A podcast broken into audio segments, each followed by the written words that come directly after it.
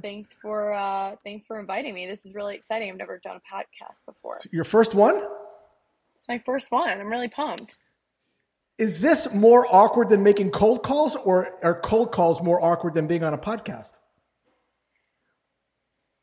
That's a tough one. I mean, I feel like I know you just from like LinkedIn. I actually have a full circle moment to tell you about, but um I think like cold calls like no matter how long you've been doing it, it's always like a little anxious, excited, and I feel the same way now. So I feel like it's very comparable. Okay, well, by way of context, tell people what you do. Sure. So I basically work for an amazing company. I can't say anything better about them if I tried, but I work for a company called Pareto. They're based in the UK. Uh, came over to the US about six years ago, and I started here four years ago. So it was definitely um, you know, the start of the New York office, the start of a USA presence. But basically, we're a global sales performance organization. Um, and basically, we help clients in three main ways. So the first is hiring like rock star BDR talent, SDR talent at the junior level, where we'll help develop and train them to eventually become your top senior sales talent in the business. And that's the side of the business that I sit on. Um, we do it in a pretty unique way. We run like assessment days that candidates come through, so clients are really able to like engage and get to know candidates before they actually interview them, which is pretty cool. Um, the second part of our business, we do executive hiring. So it's more so of your search and selection model, anywhere from like an account executive level hire to a VP of sales. Um, and then last but not least, we're a fully fledged sales training organization. So, kind of like I mentioned earlier, um, not only will we upscale and train current teams, but we will help train and develop the people that we place into your business to make sure that you're protecting your investment, you're getting the best out of the people that you, you know, paid for. And we want to obviously see their success and growth throughout the business that we place them at. So, Sarah, I spent quite a bit of time scrolling through your TikTok videos. I think maybe oh like an hour or two. And you are the type of person that seems energetic, persistent, and resilient. Have you always been that way? Well, first off, I'm honored that you think that. I, I definitely feel like that's what I strive to be. Um, I would say I have always strived to be like that. Um, I feel like I'm very hard for, on myself. I have very high standards. That's why I say I strive to be like that. I don't know if I'm there yet. But I grew up very um, athletic. I played basketball, soccer, baseball with the boys, you name it, but obviously stuck to soccer. Um, my dad's English too, so not that I didn't have much of a choice, but you know, soccer is a religion over there. So kind of grew up around that culture and then ended up playing in high school and college as well. Um, so I went to Fairfield University in Connecticut at a Division One school. That was like my dream was to play Division One soccer.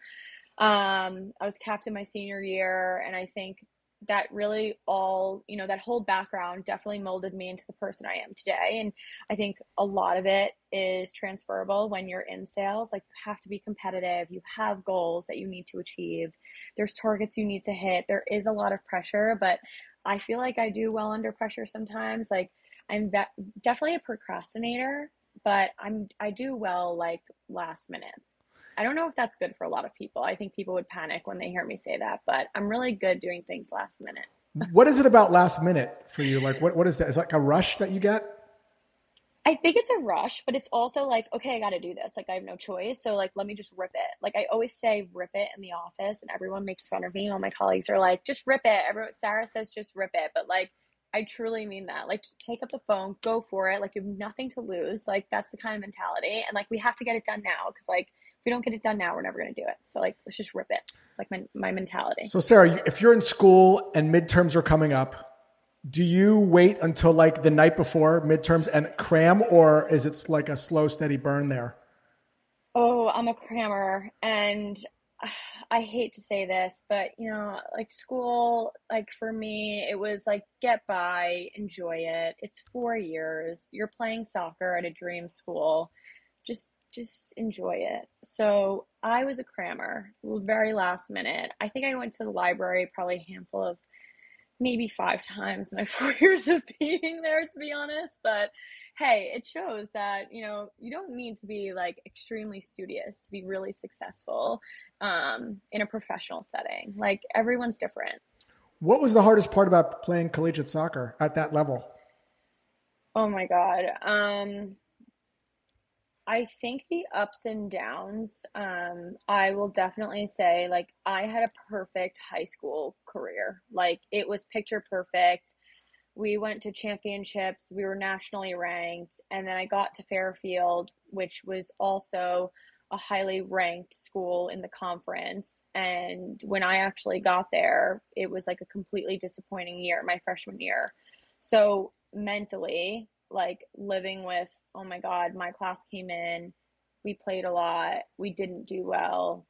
How do we get this back on track? Um, and I will say for for those four years, it really was a mental roller coaster, and it takes a real toll on your mental health. I would say is like making sure that you're a good student, and that it was already kind of a, a bit challenging for me. I definitely had to put in the extra work. I wasn't naturally smart like a lot of my friends were. Um, but um, also balancing that with like soccer was my life and i think a lot of college athletes can attest to the feeling of like their sport is their life. Like i truly didn't know what i was going to do after school without soccer. Um, so i think like having to overcome knowing it's coming to an end but also like i have to be my best now because there's no later and I also need to be a good student, but I also want to enjoy and have fun and have a social life. So I think just balancing everything um, was really hard. That was probably the hardest thing. How do you deal with the lows mentally? Because there's lows mentally in sports. I was listening to yeah. Novak, the guy who won Wimbledon this year, talk about this, how the, the important, yeah, yeah, the importance of the mental game.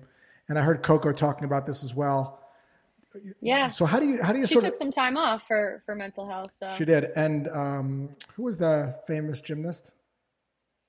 Simone Biles. She took some time off as well, right, for the same reasons. Yeah. So how do you deal with these lows in sports and also in sales? Because sales is like that as well. There's sort of these ups and downs. Yeah, to be honest, like being in sales made me realize that the lows are very similar to the lows that I faced in college soccer. Um, I think you start questioning kind of like, is it me? Like, what am I doing wrong? You know, I used to be so good at this. I say used to be. Meanwhile, you know, the week before you could have had an amazing week in sales or you could have had an amazing game that you played. And now a week later, it's like you're in this rut, you're in this ditch, and you don't know how to get out of it. And that happened to me a ton of times, still does.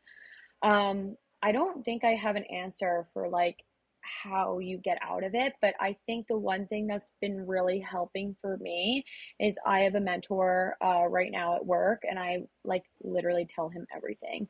I get everything off my chest. Um, he's able to relate to a lot of things that I'm saying growing up around sports and then being in sales and the pressure of hitting targets and goals. Um, you know, it's hard but for me, I have found instead of bottling it all in, which is what I typically do, you know, whether it's coming home and speaking to my fiance, which bless him, he's all ears. I don't even know if he knows what's fully going on because he's an accountant. He doesn't know sales. We're very opposite people.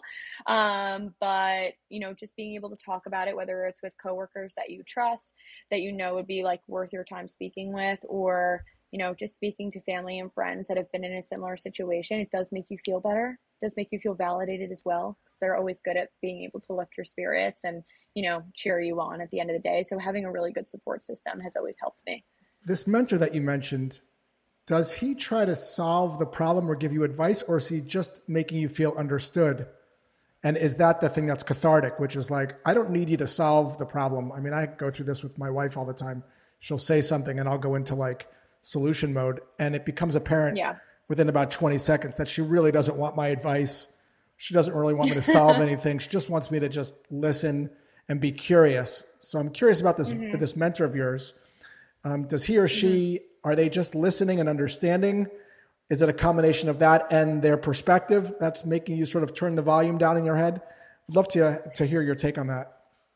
Yeah, it's definitely a combination of both. I think also since he's been in my shoes before, he's able to give me like realistic um, experiences and examples of like when he went through this time or when he was feeling the same way that, you know, the same way that I feel now or whenever I'm in a rut. Um, when it gets close to end of quarter and you're like, oh my God, what do I do? And you just need a little bit of guidance and support. So I think talking to someone who's been in your shoes before obviously helps. And he's obviously amazing at listening too, which is something we'll do first because I tend to rant probably for the first 20 minutes of those calls until he's like, okay, like I think I know what's going on. Let's try to walk through and talk through some solutions that can help you now.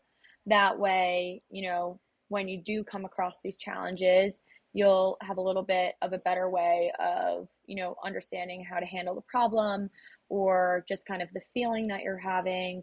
So i think for me it's definitely a, he he definitely gives a little bit of both but the fact that he's been in my shoes before as a salesperson and as a previous athlete like i mean you can't ask for anything more than that because you know they're the ones that can probably relate to what you're going through most. Yeah like about um oh geez six years ago i really struggled with this badly.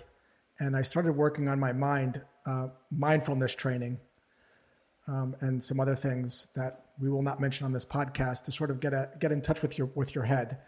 And what mm-hmm. I learned, and I'm still learning, is this anxiety is coming from dwelling on the past, things we wish we would have done differently, or this sort of fear of I'm not going to make the quota. When we spend too much time in the past or in the future, we're anxious. Mm-hmm. And what my mentor tells me is she says, um, right now, today, as we're talking, are there any problems? Like right now in the here and the now, like this yeah. second, like literally, like right now. And the answer is always like, well, not right now, but, and she goes, not but, but like, yeah. but right now. And so this idea of like trying to ground yourself in the present moment does take like work, like soccer or working out in the gym. It does take like practice. You know, I do 10 or 15 minutes uh, a day in the morning have you ever gone down the mindfulness meditation path? Is that too woo wooey for you, Sarah? You're not into it? I have to admit, it's been a little bit wooey for me, if that's the use that we're the word that we're going to use. However, I'm never not open to trying something new. I think, like you just mentioned, like whether it's 30 minutes in the gym, like I am currently training for a marathon. So, like, doing something like that is very therapeutic for me.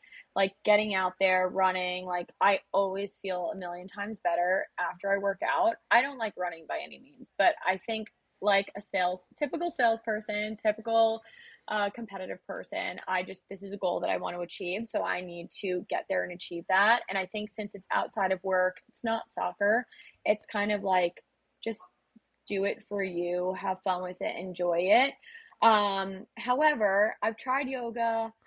I'm getting into it. I'm liking it a little bit more. I've noticed that it definitely depends on the instructor that you go to. Um, I've been in some of these yoga classes where it's like that heavy breathing exercises, and like I'm that person. I'm sorry, I sit there and I'm like, I, I can't, I can't do this. I like I'm laughing. I'm like I, I feel bad for everyone else in the room if they see me. I don't mean to offend them. It's just not for me. Um, but hey, it works for a lot of people. It does, but it's just it's just not for me. You hate running and you're doing a marathon. Why is that? Why not go do something that you like to do? What what is it about that? Yeah, I think for me, like I'm not a big numbers person, but I think it's like a crazy stat. It's like one and a half or two percent of people on the planet will complete a marathon. And I'm like, I gotta do it. Like it's just like one time thing. I will do it. I can assure you it will be the first and last marathon I ever do. Um, but it's also New York City. Like I live in New York City. I just moved there. It was never like out of the question for me. And I feel like everyone there, like it's just it's such an inspiring city like I've gone to the marathon almost like every year for the last five years, and like you just walk up to see people running, and it's like so emotional. Like there was one year my family friend ran, and then I was so emotional. Last two years I went, knew nobody running. I'm like, why am I crying? Like this is really pathetic.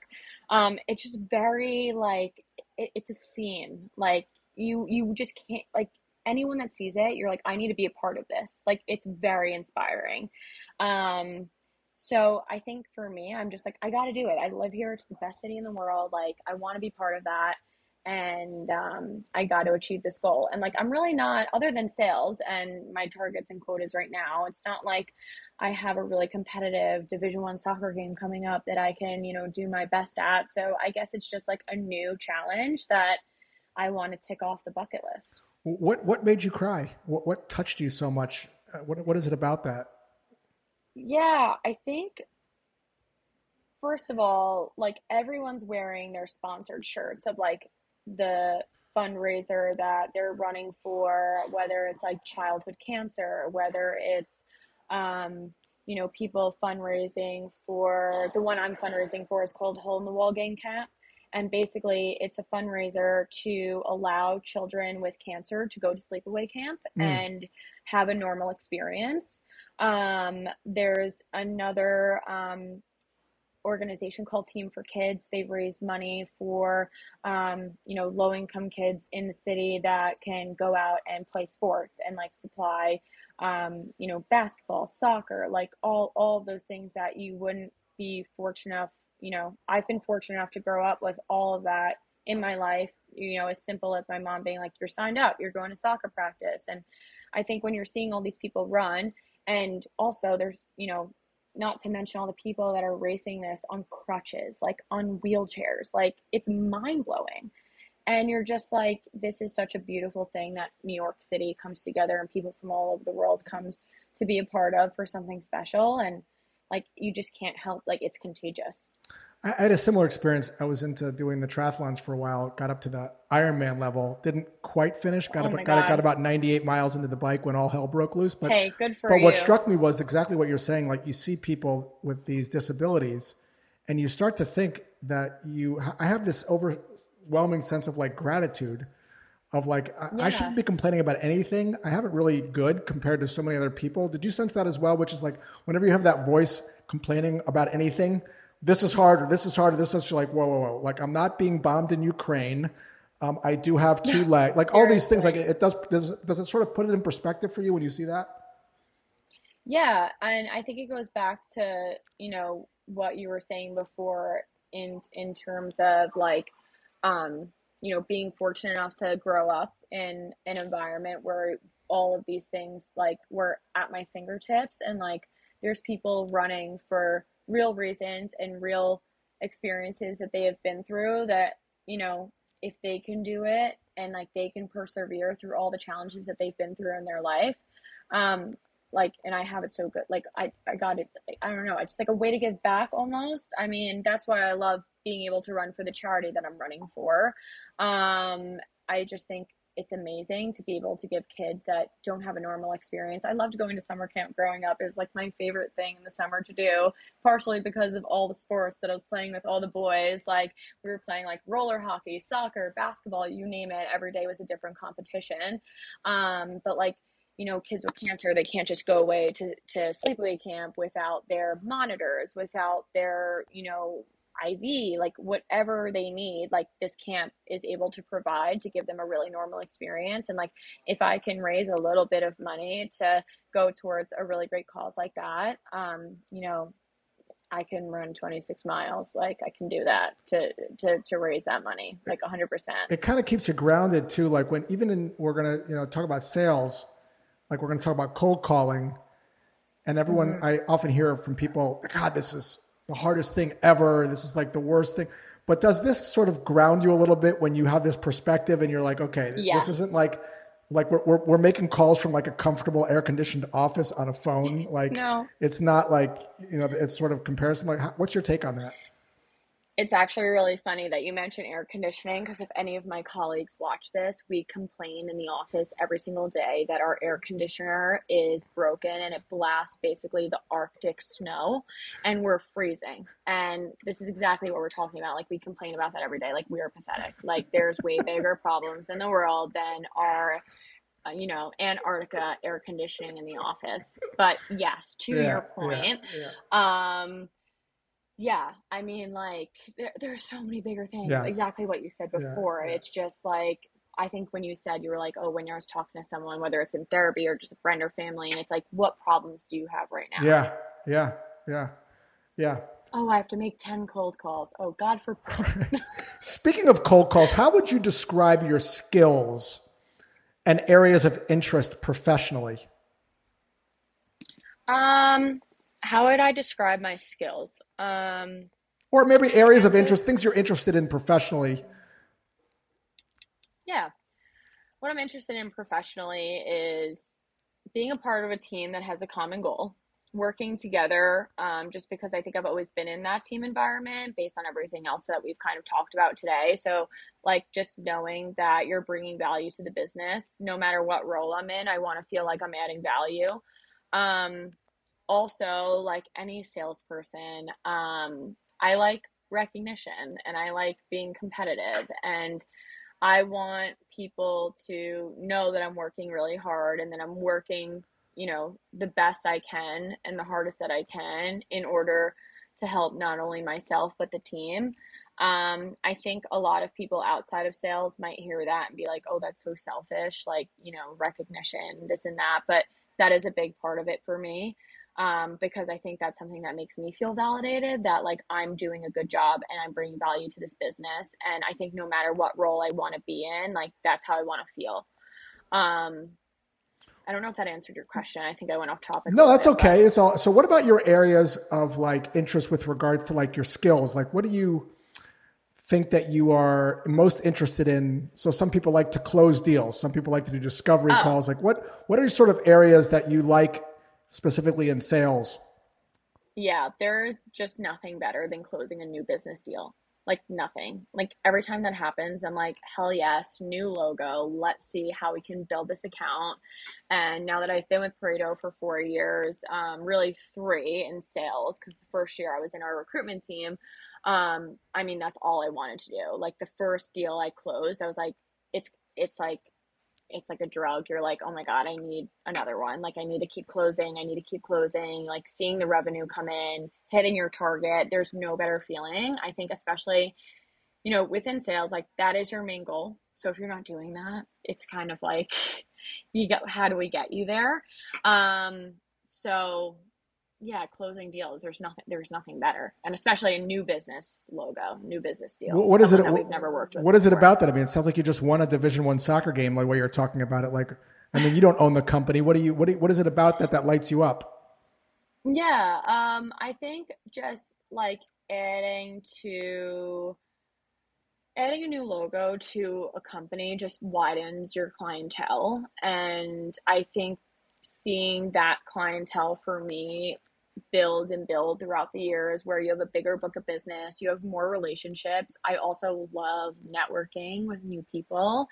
Um, so I think it's so cool that like at the end of the day, like, you know, if anything were to happen or if anything, you know, you know, anything hit the fan and you needed, you know, X, Y, and Z, I think there's probably about 15 to 20 like C suite level executives I could reach out to and be like, I need help. Like, I need some mentorship. Like, this is where I could use support. And like, how many, you know, professions or like, you know, industries can you be in where it's like, I'm 26 years old, I'm young. Like, I could just call up a CEO of, you know, a client that I brought in a few years ago that I have a really good relationship with and be like, hey, Steve, like, what's going on? Like, let's chat. Mm. Like, that's awesome so cool. Mm. What's been the hardest part for you?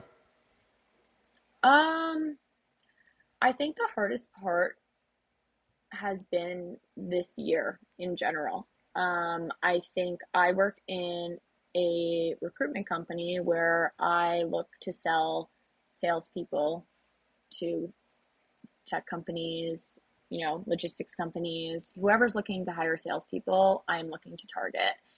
And I think in today's market where you know we're coming off of covid. Um, you know people are trying to build back up their teams but then the market kind of crashed and it's like people are letting people go again. It's like how do you literally sell people to people who are letting their teams go? And that can be really difficult. So you know i think even though this year was the hardest i learned the most um, developed the most. I was able to start obviously sharing my experiences like on TikTok, which is pretty cool. Also, like I'm a senior business development manager, so technically, you know, on paper at any other company, I wouldn't be making cold calls, but I had to this year. Um, you know, we all had to. We all had to grind it out. We've been grinding it out for 10 months, and I wouldn't change a thing because, like, obviously, um, you know, being able to share this, these experiences have been not only helping myself realize that every, there's a lot of people going through this in this role, but like there's a lot of people out there that will help and support you and guide you, not only on my team, but on other teams, on our clients' teams, on everyone reaching out on social media. And like also looking at your posts too, like whenever you post about cold calling, cold calling's not dead. Like honestly, it's just spruced my skills and I've learned so much this year, even though it's been the hardest year. Um, however, I just hope to obviously go up from here. So yeah, I've watched a lot of your cold call videos. They are informative and entertaining, which is what you want to see oh, yeah. um, on TikTok. When you are selling salespeople to companies mm-hmm. that are getting rid of salespeople, or even they're hiring salespeople, I would imagine that they are all solving the problem today somehow. Like they either have a recruiter or they're using like Monster. And so I would imagine when you call them and you smell or sound like a recruiter, um, mm-hmm. oftentimes I would imagine that's going to result in a lot of resistance. Um, how do you yeah. go about thinking about the cold call before we get into like what you say and how you sound? Back yeah. up a little bit and talk about how you think about being meaningfully different than perhaps what they are doing today to solve the problem. Yeah, so I think the first thing that I always typically say, especially in a year like this, is like, I'm not trying to sell you anything right now. Um, I think it's more of trying to get a meeting in order to like understand where they are as a business and like what their goals and priorities are. That way, when the timing is right, like they know kind of what Pareto offers and how we could potentially support them in the future. Um, I think a big thing that we've been doing lately too is like with a lot of our account management accounts that have either gone cold or maybe are dormant, like breaking into those and saying, hey, listen, like not reaching out for recruitment. Um, you know, also a big part of our business is being a sales training organization. So, like, how's your current team doing? You know, what kind of training do you guys currently have in place? Like, how confident are you that that training is benefiting your team and upskilling your team? Because you know a huge part of what we offer is sales training and building out training to help support and upskill your team. So i think although i sit on the bdr and sdr hiring side of our business i've also learned how to cross sell other opportunities that we offer um, and being able to sell not only one part of our business but multiple different parts of our business. But i think it's ultimately coming across in a way that you're you know you want to listen to what they're going through um, and not assume that you're going to sell anything especially on that cold call because obviously as we know you're not trying to sell anything on a cold call you're trying to sell the meeting mm-hmm. but even on the meeting going in and saying like listen like I know I'm not going to sell you anything right now, but here's kind of what, you know, I'd like to achieve from this call.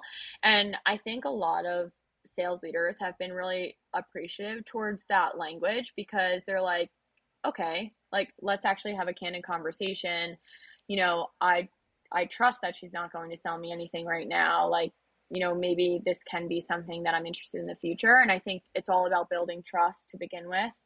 Um, so it's kind of changing your approach, which I think probably not a lot of people will see on my TikTok because it's definitely more of like the salesy, cold calling, you know. But there's just so much more that goes into, hey, it's Sarah from Pareto. Like, you know, are you available at two o'clock? You know, there's so much more that goes into it and preparation that people don't see. Um, but hopefully I'm able to share that as time goes on. Yeah. All right. So let's get into this a little bit more because I'm so curious about your take. Let's stay on the recruiting side for a second. Okay. Then we'll go on the training side. So I would imagine if you're selling recruiting, specifically salespeople, that no matter who you call, they're solving this problem somehow today. Uh, they're probably yeah. using like Indeed or Monster. Maybe they have some people internally in HR. Perhaps they're yeah. working with a recruiter.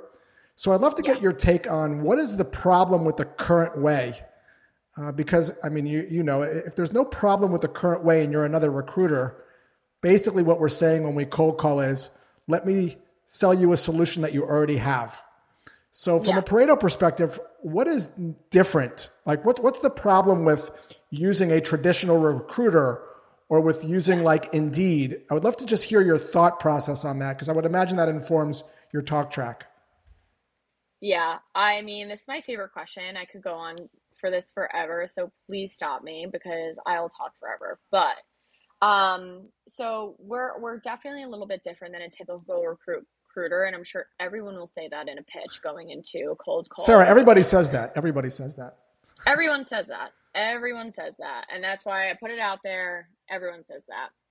However, um, so you know, first and foremost, when people say, oh, we have it covered, you know, we have an internal team or we use X and Y agency to find candidates, I'll always just say, it's kind of similar to like your video the other day. Like, how's it going? Like, what are you experiencing? How's the quality that you're finding? you know how many you know what's the volume looking like because sometimes people will sign up with these agencies and they don't see candidates for a few weeks and it's kind of like passing along a resume for as a recruiter and hoping one sticks with your client um, so how we do it here at pareto um, this is the exact model that i came through and how pareto found me. So we run what we call our sales assessment days.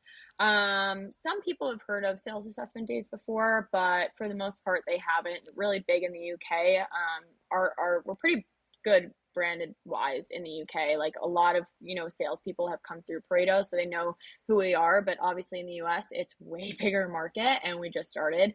So um, you know we obviously have to get our name out there somehow.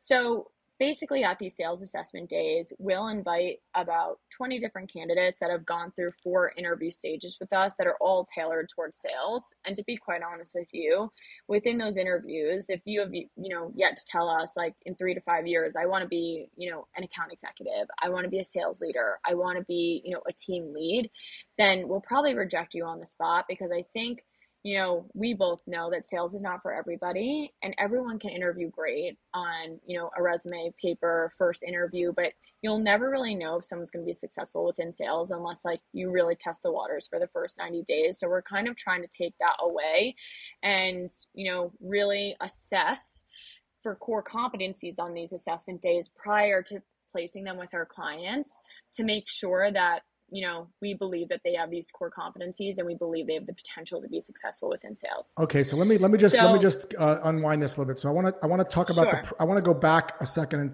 talk about the problem before we pivot. Sure. But I think I did hear the problem in your answer, which is if I'm using a traditional recruiter and I yeah. am send and I'm getting resumes and cover letters, I may have people that interview really well and their resumes look amazing.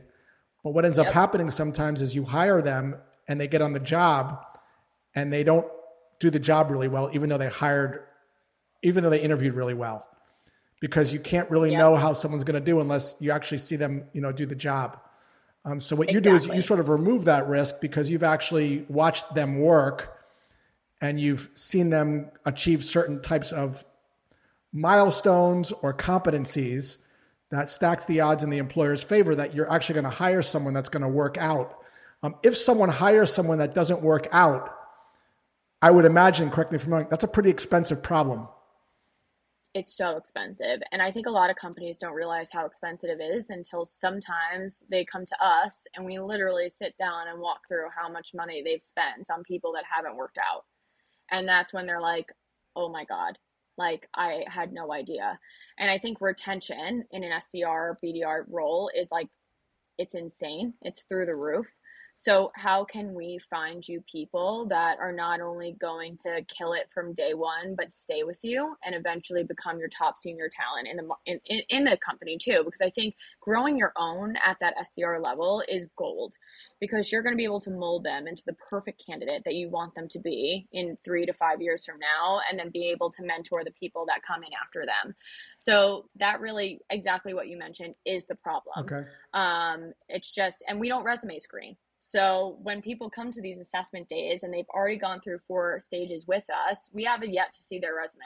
So it's purely based on personality, characteristics that they've shown us, and core competencies that we're assessing on. What's these four things? Meaning these these are trainings they've gone through, or when you say the four stages, what, what is that? What is that four stages? Yeah, so it's pretty simple. So first is a screening call. I mean, as a lot of people hearing this will know, like you know, there's only a few short seconds that you know if someone's going to move forward from a screening call, so it's pretty generic.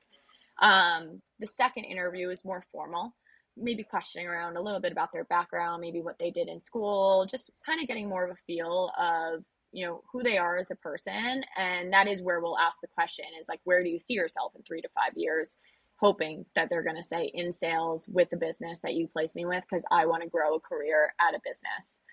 Um, the next two st- stages are pretty brief. They're just honestly confirmation calls testing their commitment to coming to our assessment day, which we run every single Wednesday globally. However, in the US, we run them on Wednesdays as well. Um, and they run from about like 12 p.m. Eastern Time to 5 p.m. Eastern Time. Um, and I'll walk you kind of through what that looks like now. But the beauty of it is that a lot of our potential clients that want to see this day, or our clients that have been coming back to us for years and years and years, maybe have worked with us in the UK, they could actually come to this assessment day and see 20 candidates at once go through a series of sales exercises, get to know them as people, understand how they work in a team, understand how they work individually. And then there's kind of a part of the day where it's kind of their time to shine, where they can actually have a three minute elevator pitch where they sell themselves and say, This is why I want a career in sales. Um, and these clients are able to come and actually like handpick people that they think would be an amazing fit for their business. And they would then go through their interview process after if they're picked from one of our clients um, which is pretty awesome because it's kind of like a try before you buy, if you will, mm. because you get to kind of see this talent that comes to these days that we've recruited for. Um, you get to see, you know, maybe, you know, first of all, the, the beginning part of our day is definitely tailored towards extroverts. And the second part of the day is definitely tailored towards your introverts. So, you know, it's interesting to see like who's maybe that more of that active listener in the beginning parts of the exercises and then who just absolutely kills their three minute pitch because it was a one-on-one time with you know maybe myself and them. Um, so it's pretty awesome to kind of be able to test out these personalities. And also i think sales too is it's culture is a huge thing too. So it's like who do i currently have on my team? And maybe who at these days would be a great addition. Maybe we need someone who's going to come in rock the boat be super energetic or maybe i have a bit of a quieter team so maybe i need someone someone a little bit more reserved but still hungry enough to go after and you know cold call and things like that. And we actually have a cold calling role play exercise on this assessment day. Um, so it's pretty cool to see who has the confidence to just step up to the plate give it a go. Definitely won't find perfection in this exercise but you know a lot of them won't have the experience but some do. Um, but it's just an awesome way to be able to assess people for who they are um, and you know instead of just looking at a piece of paper which we will do at the very end. I, however I, I, may it's not until the very end that we'll look at them. I may show up for one of these and just see how i do in this you really should. you gonna, honestly i'm gonna come in there and see what i could land and maybe get a good gig. So wait so this is interesting. So you seriously should do you have any like are there any stats on the number of salespeople that don't work out? Like so for instance you know i will use traditional methods like Monster or Indeed or a recruiter or my department, I'll bring on these salespeople and you know, can yeah. you say something like, hey, hey, we know that you know three out of six salespeople don't make it past two or three months um, in the organization. How are you going about mitigating the risk of hiring salespeople that interview really well but that can't do the job? And then I call, you know, say, shut the front door. Like, can you say something yeah. like that on a cold call without like in an unbiased way using sort of third party credible information, not spinning it. Yeah. But is there some stats around that? Absolutely. So, um, for I, will I'll tell you the Pareto specific stats. So, you know, the first off, the question that you just said, like a, a, a question to ask a prospect on a cold call, asking them about retention, really kind of puts them in the hot seat because they're like, most of them are like, our retention's bad like we have a higher attrition rate and it's the you know but they'll say i'm not shocked the sdr bdr role is the highest attrition you know in any company. And i'd probably come in and say well we have a 93% retention rate with sdrs and bdrs after year one and an 87% retention rate after year two I was just speaking with a client down in Austin, Texas. Um, we placed, we ran an assessment day specifically for their business. So anyone that's looking to hire a team of four or more, we'll just run the day specifically for you. It's completely completely marketed towards that business, towards that company. And the benefit is that they get to hire their entire team on one day, which is really exciting because, you know, they all start together, they onboard together, they train together, they already know each other, creating that culture. So they came to, we, we hired, we did an assessment day for them last year in June in Texas and Austin, and they came for, wanted eight uh, BDRs. They took 10 all 10 of them are still there as of literally yesterday. I just met with the client. Uh, so 14 month, 100% retention rate and all 10 of them have been offered promotions and have turned them down because they are obsessed with their team and they're making so much money as SDRs. They've also added like $1.3 million in the pipeline in the last three weeks. So they're killing it. And that's exactly something that I honestly probably would rip on a cold call because who wouldn't want to hear that? It's picture perfect. It's unheard of in an SDR BDR position. But I think one thing that I think we were going to touch on, but you know, when we place SDRs and BDRs into companies like this, we'll then train them for the first 12 to 18 months in their role to ensure their success, to make sure that you're protecting your investment in the people that you've that you've obviously paid for. Um, and it's not to take place of any sales enablement or training that you guys or any company is currently doing because hey you guys know your company best um, you know i'm not a cybersecurity girl i'll never be able to sell probably cyber anytime soon. Um, but it's more so training people on the soft skills needed to be successful in sales. And I think that's some of the things that I try to share on my TikTok too. It's just like, you know how to get through to decision makers how, how to cold call how to deal with different personality styles and those are all really small things that you don't really think about but you do really need to be successful in a sales it's role. kind of interesting because the cold call you are kind of selling your output like, like it's sort of like very meta like you're selling BDRs and SDRs and you're an SDR calling for your company and you've got to have the skills because you're actually demonstrating what you're trying to sell so that's a good segue you've done a, a masterful job of identifying the problem and why you're different. Before we get into the actual talk track and do a little role play, so many sales development reps that I talk to have a hard time with that. They, they can't wrap their head around the problem, how people are currently doing it, and what's meaningfully different about what they're offering. Sometimes it sounds very generic. How did you get good at that? What, what did you do to really understand and get so immersed in the before version and the after version. What was your what was your process? Yeah, sorry. So I'm gonna I'm gonna ask you to repeat that slightly. So like, what was the before and after process of like being fairly generic to like getting more personable? Would you say? No. How did you get to learn about your ICP so well? Like, you have a, a, oh. a very good understanding of the people you're yeah. reaching out to, the problems they might be having, and what could change for the better afterwards. What was your process for understanding your ideal customers? Yeah, I think in the beginning it was a lot of trial and error. Um, I would book a meeting. I was an SDR three three years ago, and now I'm one of the managers. But um, you know, I still obviously love doing all of the SDR work. Um, but um, it was a lot of trial and error. I would be so excited that I booked a meeting, and then I'd go in the meeting, and I was like, "Oh my god, this was terrible! I'm so embarrassed that I booked this for my AE. This is so unqualified. Like, oh my god." And it takes a lot of trial and error to realize what a good meeting looks like until like, you know, you close a deal and you understand that you're meeting the right decision maker, which is huge.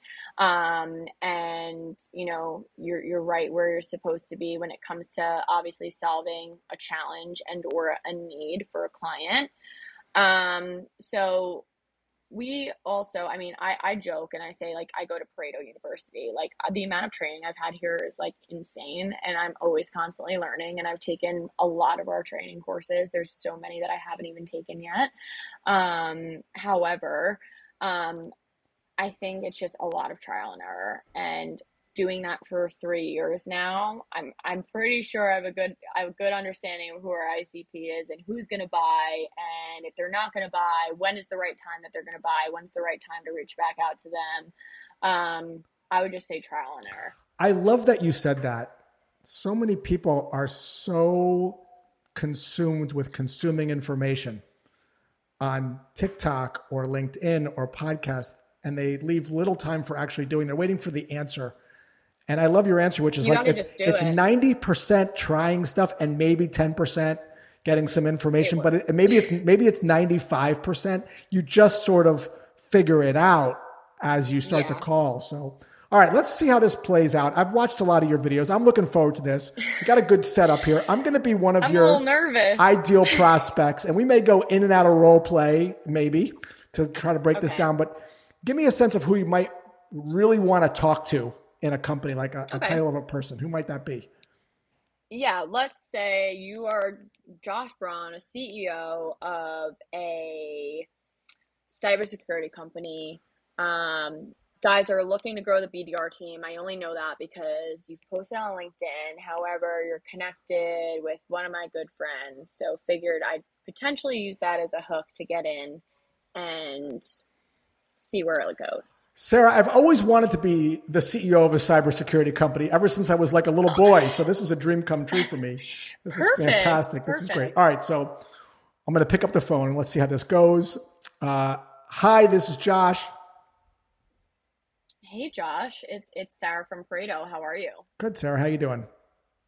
I'm good. Thanks for asking. Um, the reason I was reaching out, Josh, is actually back um, off the referral um, from my friend Max Ross, who recommended I reach out to you as he said he might be looking to grow. Uh, you said you might be looking to grow your BDR team, and um, yeah, I figured I'd reach out as I saw that you were looking to grow the BDR team in New York City. Have you heard of Pareto before out of curiosity? All right, out of role play for a second. So, in my opinion, this is the strongest way rough.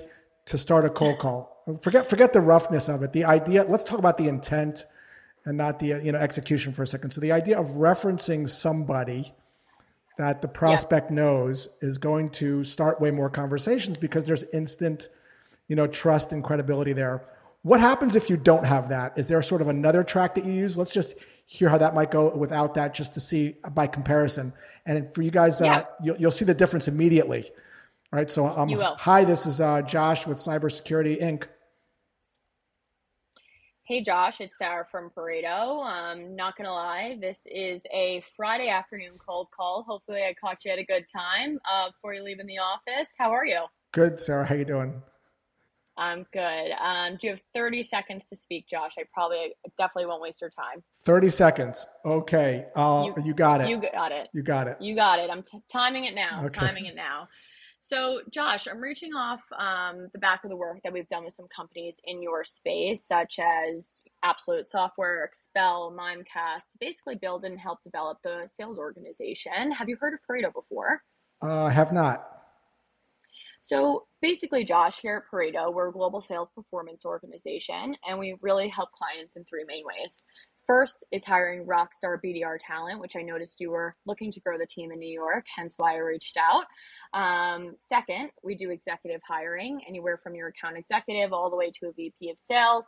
And last but not least, we're a fully fledged sales training organizations, whether that's upskilling your current team, Josh, and or training some people that we place. It's kind of two ends of the spectrum there it'd be super, super ignorant of me to say know exactly how to support your business just this second. But I was definitely curious to see if I could get 40 minutes of your time on Monday afternoon at 2 p.m. Eastern Time to discuss a little bit further about your goals and priorities for growing out that team. Uh, it was 28 seconds, so hopefully I made it under the 30. Um, but what are your thoughts? So, you know, we, we have a recruiter that we use for to fill those positions today. Awesome. Yeah. You know, at the end of the day, definitely not trying to change anything that you guys are currently doing. And, you know, there's definitely a ton of clients that we work with that either have their own internal teams and are working with other agencies. Um, you know, at, you know, the reason why people double it up and work with Pareto so that you can, you know, benchmark the best talent, not only that you're finding from us, but you know maybe that you're finding from that other agency but at the end of the day want to be able to present to you um, you know great talent that you're able to benchmark and ultimately hire the best people that would be a best fit for your team. That sounds uh, interesting. Can, can you send me some information yeah, 100%. I can definitely send you over an email, Josh. However, it would be fairly generic. Um, you know, would definitely be keen to get some, you know, time on Monday afternoon um, for 40 minutes at 2 o'clock. And I can definitely go over that information with you. That way, if you have any questions, I can answer it for you right then and there. All right, sir. Let's do it. you you got it. so how do, so how does that so thank you for that. Uh, so how does that approach normally go? For you when you do that? Like just like gut. I know I don't want to talk about stats, but like, hey Josh, like, you know, 20% of the time, 30% of the time, it's, it's maybe it doesn't book a meeting, but it's a positive conversation. I mean, it is a cold call. It is tough sledding yeah. at the end of the day. So what's your kind of gut? There's so many ways to cold call. There's no shortage of like different approaches. There's no right or wrong. No right or wrong. This is all just, uh, you know, opinion and what feels good for you. But how did, how's that been going for you generally? Is it like, Josh, like eight out of 10 times these conversations are really positive or like maybe one or two. Like talk a little bit about yeah. how, it, how it's been going with that. Sure. So i could give you a, like some stats. So for every 32 calls i've been making within the last three or four weeks so i'd say like a month i'll typically get one pickup. I need about three pickups to book one meeting. So if i speak to three people very similarly to how we just kind of did a role play, chances are I will book one of those meetings. So I'll probably have to make this is where my math gets really bad about 90 calls to have three pickups to eventually book one meeting. Um, but that's how it's been across the last month. And August was a little bit slow because I call into sales leaders, and sales can be a little bit slow in August. A lot of people are away, sales leaders, CEOs, things like that. But I think the beauty of having my ICP being C suite level executives, and for the most part, I love calling senior VPs of sales or global sales, whatever that looks like. I know that they have a team underneath them that is doing exactly what I'm doing. So when I get a really good sales leader on the phone, they'll really respect it. They'll listen to me and they'll be like, wow, like that was actually really good. Um, and sometimes I'll be like, oh, was it? Like, what was good about it? And I'll ask them for feedback on the cold call, which honestly, I highly suggest everyone doing that because if they're already giving you the time of day, why not ask how your pitch was? Because the best possible thing you could do is get feedback from senior leaders, um, and they will respect that question and they'll 100% answer it for you. Um, so I think people just have to remember that. It's like if you get the right person on the phone, they're absolutely going to respect it, and they'll probably give you some praise on the phone too, uh, too, and they'll probably they might give you a meeting. Um, they want their team doing the same exact thing, so why wouldn't they take that meeting? You know, two two of my favorite words when someone says you did a good job on that cold call. My two favorite words is how so. Like, or, yeah. or in what way? I love that. So you're converting about yeah. 30, 30, 33 percent um, have you yeah. have you heard of phone ready leads? No. Should I have? I don't know. So you know how you're making so you know leads. how you're making about 35 calls and you're getting yes. like one connect? Maybe you make 50 calls, yes. maybe get one or two connects. With phone yes. ready leads, you make the same mm-hmm. 50 calls. Mm-hmm. But instead of getting one or two conversations, you get between 10 and 15 without adding any new technology or without signing any contracts at all? I, I gotta I gotta know more. Keep Would going. you want to book some time to learn? See, I just cold called Sarah. This is a, this is how I would cold you call. You just did it without right, me just knowing. didn't see. I'm so stealth. I'm like, how'd you do that? So, I need to do that. so this is so right. So so this is a this is a service uh, that I use a lot for my clients. And if you're, con- I wouldn't recommend it for everybody, but if you're converting at thirty, yeah. if you're converting at thirty percent, then all you need is more connects. It's a phenomenal yeah. tool. So it's called Phone Ready Leads. And what they do is you give them your list, and they know because they call the list in advance, doing some research, yep. the people that are most likely to pick up the phone. And then they give you those numbers back. So instead of calling numbers that don't pick up, you're calling numbers that or act, wrong numbers or wrong numbers. It takes it out. Of, I saw your video on on Zoom. You're only calling people that are probably going to pick up, and it works really well. I've used it yeah. a bunch of times for getting connects. Now it doesn't help you once you get a connect, obviously, um, but it does help you with the connect. So I can make an introduction. I don't make any money off of this. I'm not affiliated, but I've used Ryan for my clients, and I think this would be like if your biggest problem is I got to get more connects, and if I can get people on the phone and you've defined, you, have your list and you have a good talk track, this might help you um, in that way. So I can, I can make an introduction if you'd like. Are we in a role play or is this a real thing? This is a, no, this is a real thing. This is a real thing. this is a real thing. Perfect. Make right. the intro. All right. I, I need more connect. Okay. So now I'm going to, I'm going to try something and I want you to critique me because I love to learn from people okay. like you who have been in this, okay. you know, business for a while. I'm going to call on behalf of your company you're now going to okay. be the CEO of a cybersecurity company. And I'm going to try my approach, and then we're going to get out of role play. And you might say, Josh, you know, here's one thing I liked, or here's one thing that I don't think you did really well, and be brutally honest. Okay. Be Simon Cowell. I can take it. Um, so uh, okay. Do you, but, do you want the accent too? whatever you feel, uh, whatever you feel comfortable doing. All right. So uh, right, you'll you'll pick it. up. Sure. Hi, this is Sarah. Hey, Sarah. You are probably going to hate me. Uh, this is a cold call. Would you like to hang up or roll the dice? Are you feeling lucky today, or, or not really? Not really, but hey, you know, maybe maybe my luck will go okay. All right, I will try to I will try to do that. So when you are trying to fill the sales positions that I notice you are looking to fill in the Austin area, are you guys using like recruiters, Indeed, or your HR department? Yeah, we have an internal team. How's that been going for you guys? Really good. Really good. Like you're placing like every position and they're sticking around for a while? Yeah, honestly, it's been really good. The quality's been really good. I've been interviewing some really good people. Have you heard of Pareto? No. Okay, let's stop for a second. All right, so how was my start? Like critique me, I, and we're gonna go. For, we're gonna go to part two in a second. But we're gonna. I'm just gonna see like. I loved. Okay. Yeah, I love the intro. Okay. Um, my colleague Ben, shout out Ben. Um, he does a very similar intro where he's like, listen, this is a sales call. You can, you know, Josh, you can hang up on me, um, or you can, you can give me 30 seconds to speak. And it just, he does it way better than I do. I'm a little bit more pragmatic, and he's more like empathetic and like sounds like a human being. I mean, so many people in my in my comment section, they're like, "You sound so robotic." I do. I need to work on that. Um, but I loved your intro just now because you just sound like a human okay. and personable. So I really liked that. Um, so then I went into my first question, which is basically I call "How are you getting the job done today?" And I'm giving people yeah, like a multiple a choice question. question. right? So so from there I'm going to go question. to this. Hey, um, do you have a way to predict that people that interview well are actually going to be the ones that are going to be selling well 12 months from now? Um no, I actually I don't I don't think we do. I mean, that's definitely something difficult. You know, how can you how can you tell? That's what that's how I would do it. So I'm so our approach is different. So your approach is very much uh, let me tell you what we do. You're kind of doing a lot of yep. the talking. My approach is like I'm asking a question that is sort of related to the problem that you solve, and then I'm letting them sort of talk. And then once they say, "Well, I can't do that," then I'll say, "Well, with Pareto, uh, what we do in one sentence."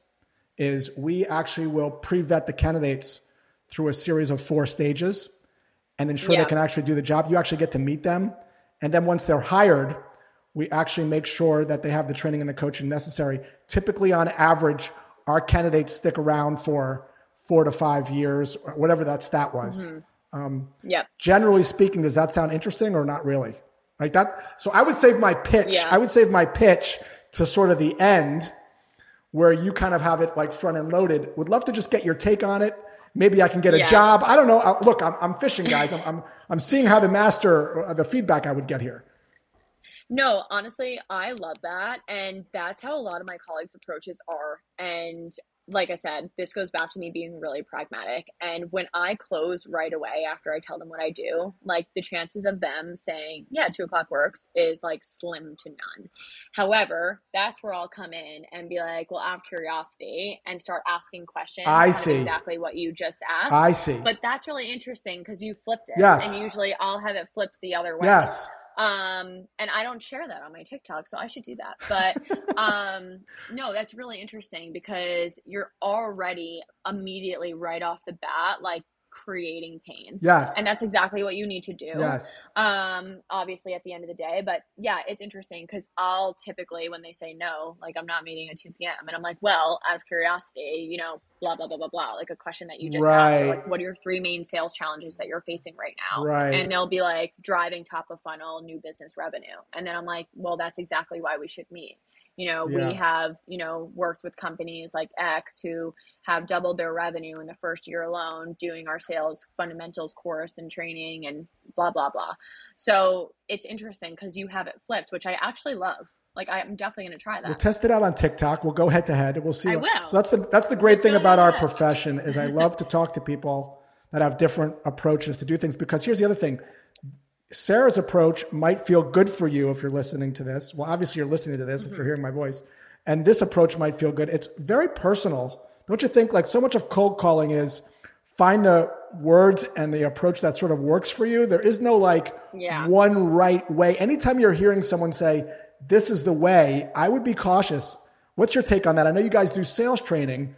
Are there sort of mm-hmm. different ways? I what about even with soccer, even with working out? Like uh, one trainer is yeah. not even your coach. Like maybe these people like this coach and you like this coach. Yep. They're both great coaches. What's your take on that? Yeah, you're absolutely right. There is no one way to do it. And I think we talked about this in the beginning of the call where it's like, um, you know, there's no right or wrong way to cold call because everyone at the end of the day ends up creating their own style. And I think they absolutely should because everyone's different.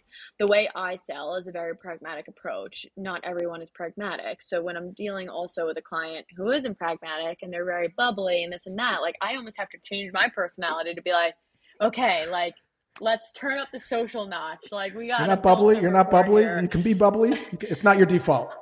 it's my not my default, but um, yeah, but um yeah like there's there's just no one way to do it. Everyone is so different. I'm sure there's so many people out there that are like oh my god i hate sarah's approach. It's just too straightforward like doesn't build rapport you know this and that. But i can turn it on when i need to um but like you josh like you're creating the pain right away. Like i love that and exactly what you said. Like that's what i love about this profession is being able to speak to so many different sales leaders so many different people within sales in general and get ideas. Because at the end of the day a lot of us have very similar goals. It's the goal is to hit target and hit quota and book meetings and how are you going to do that and you know the person next to you could be absolutely killing it while you're working twice as hard and you're not hitting your numbers so it's all about turning to that person to your right and saying what are you doing that i'm not doing um, and learning from somebody else, whether it's in your organization, whether it's what we're doing right now, whether it's connecting on LinkedIn and just joining like a sales, you know, group and just bouncing ideas off of each other. Like that's the best thing that you can do as a salesperson. Fantastic. Um, last couple of things I want to talk about. What's been your experience on TikTok? Has it been generally positive, negative? Is are you indifferent to it? You got about twenty five thousand followers. I think you've been at it for like about a seven, eight months or so. Yeah, like I've had I started like doing, you know, you know, it in COVID, but I didn't take it seriously until like the last six months. Um, I don't know what I'm doing, to be honest with you, but I'm having fun with it in the meantime. And I think it's really, really awesome to see the sales community that there is. Cause to be honest, like, of course, we see what's going on with LinkedIn. Like, I love following, you know, influencers like you who speak about like the realities of being in sales, but I didn't know that there was just so many people out there like I mean, obviously there's so many people out there working in sales, but like there's so many feelings and actions and like relationships that go into it. So I think a lot of people have been responding quite well in regards to like, wow, like you've been sharing a lot of tips that have worked with like worked for me. I get like 20 DMs a day and they're like I booked my first meeting and I this is how I did it and I used tips from this video that you shared and I'm like wow like this is really helping a lot of people, which I love because I didn't think I could kind of have that, you know, pl- I say platform, but like I feel like, you know, it's it's not there yet. Like I definitely still, you know, want to get, you know, bigger to help a lot of more people feel validated that they're doing the right thing and, you know, they're feeling like they're bringing value to their job. But there's definitely a lot of negative people that are like, you know, Sarah, that you sound like a robot. You're definitely not a good seller. You know, how are you an SDR for four years? I'm like, I'm not. I just like doing stuff. I, you know, I'm a BDR manager, but here we are grinding it out. But, you know, you take the highs with the lows. And so far, like, so good. I definitely have all positive things to say. And I think that's how that led us here which is awesome. Um, so it's definitely been opening a few doors recently that I never thought were possible. So I have nothing but really positive things. The negativity, say. and I've talked to some other people on the platform, sometimes can be very harsh. Um, yeah. How have you dealt with that?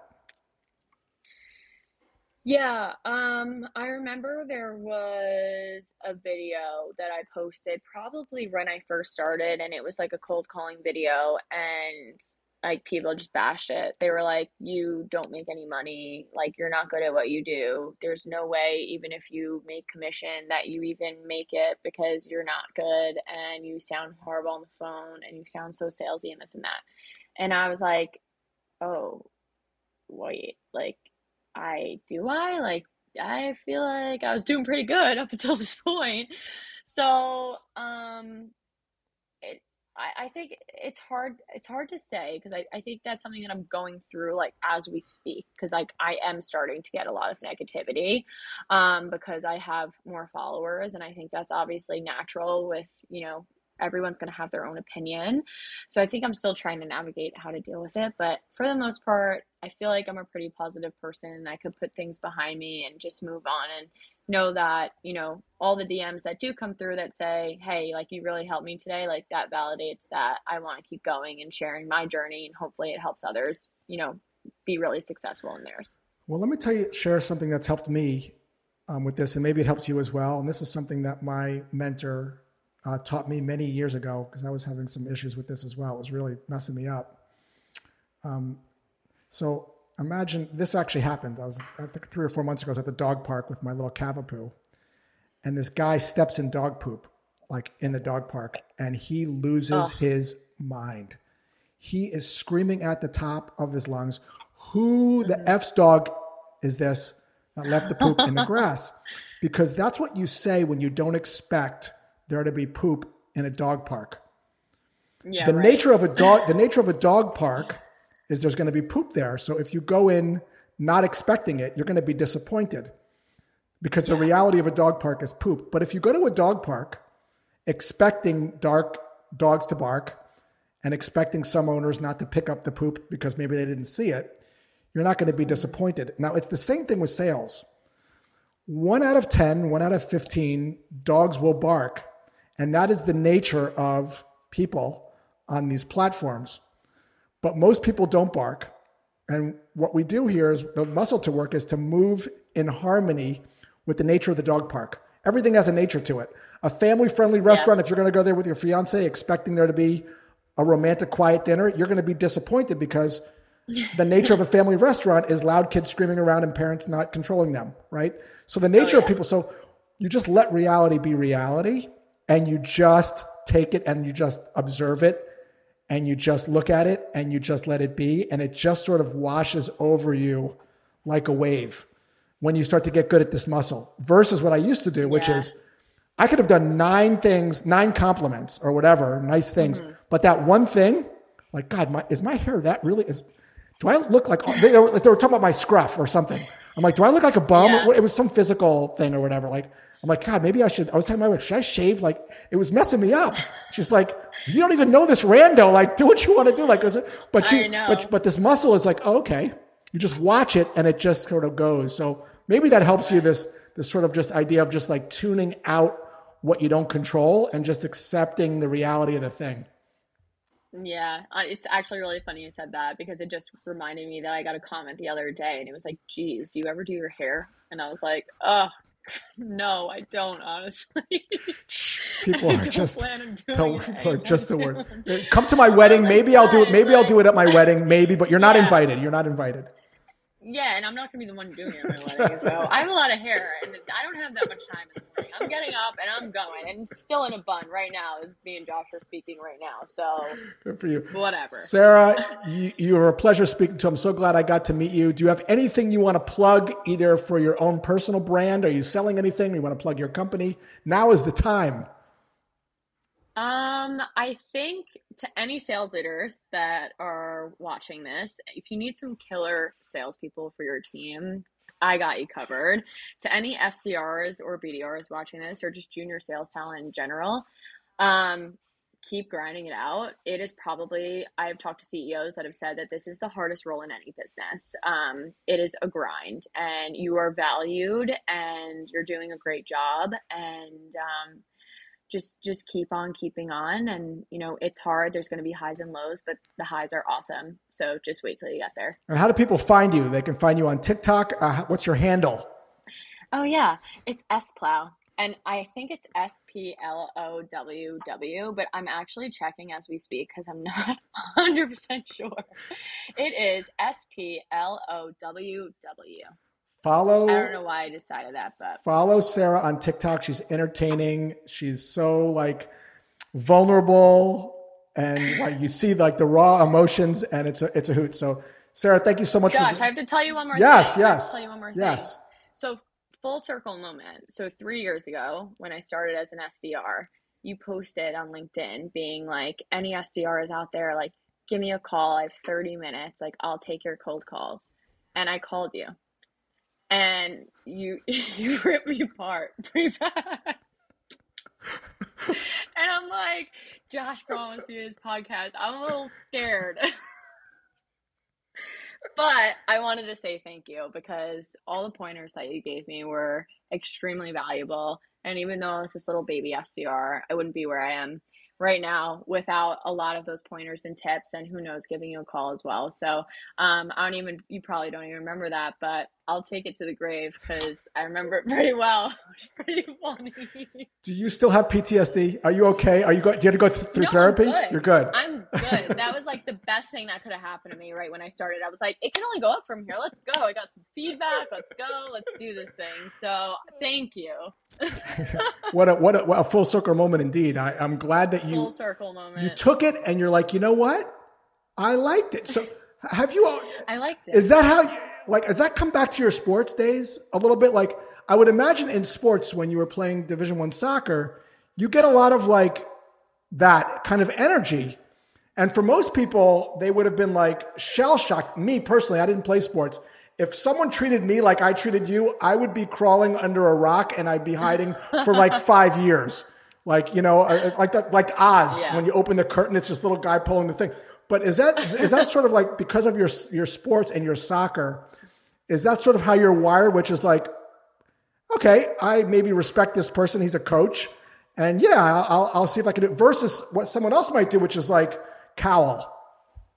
Yeah.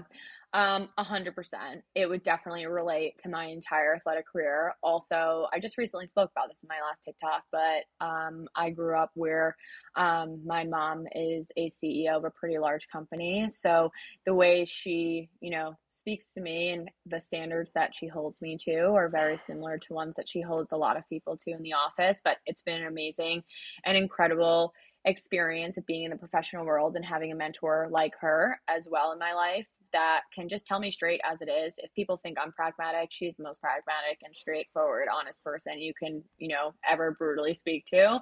Um, but I I owe a lot to her as well. Let's just I just want to spend a little bit of time on this. Your mom, um, yeah. Give me an example of something that she might say to you that would be very pragmatic and direct. Oh my god, I don't think I could say it on here. like she's she's she's brutal. Like she's she's the she's my best friend. She's the most loving and caring mom, biggest soccer supporter, even though she hated soccer, hated it. Like the day I graduated, she was like, God bless, I'm done. But I think she just says it how it is. Like, if, like, for example, she called me the other day. She's like, I saw your TikTok. You're not making enough cold calls. Like, what the are you doing? Like, what are we doing? Like, what are we going to do about this? Like, get back on the phone. Like, did you close a deal today? We'll get back on the phone. I'm like, Mom, like, you don't even know what I sell. like, you don't know what I'm doing. Like, she works for, like, she owns a collection agency. So it's a very different type of business. So I've actually, when I interned there when I was a kid, I was on a dialer system. So, like, that's, I mean, you're, cold calling. I'm not selling anything, but I'm telling people that they owe tons of money and they're just not expecting my call and i was like 18 19 you know? So that really put a lot of a lot of my confidence into this role because it kind of made it a little bit easier if i'm being honest with you.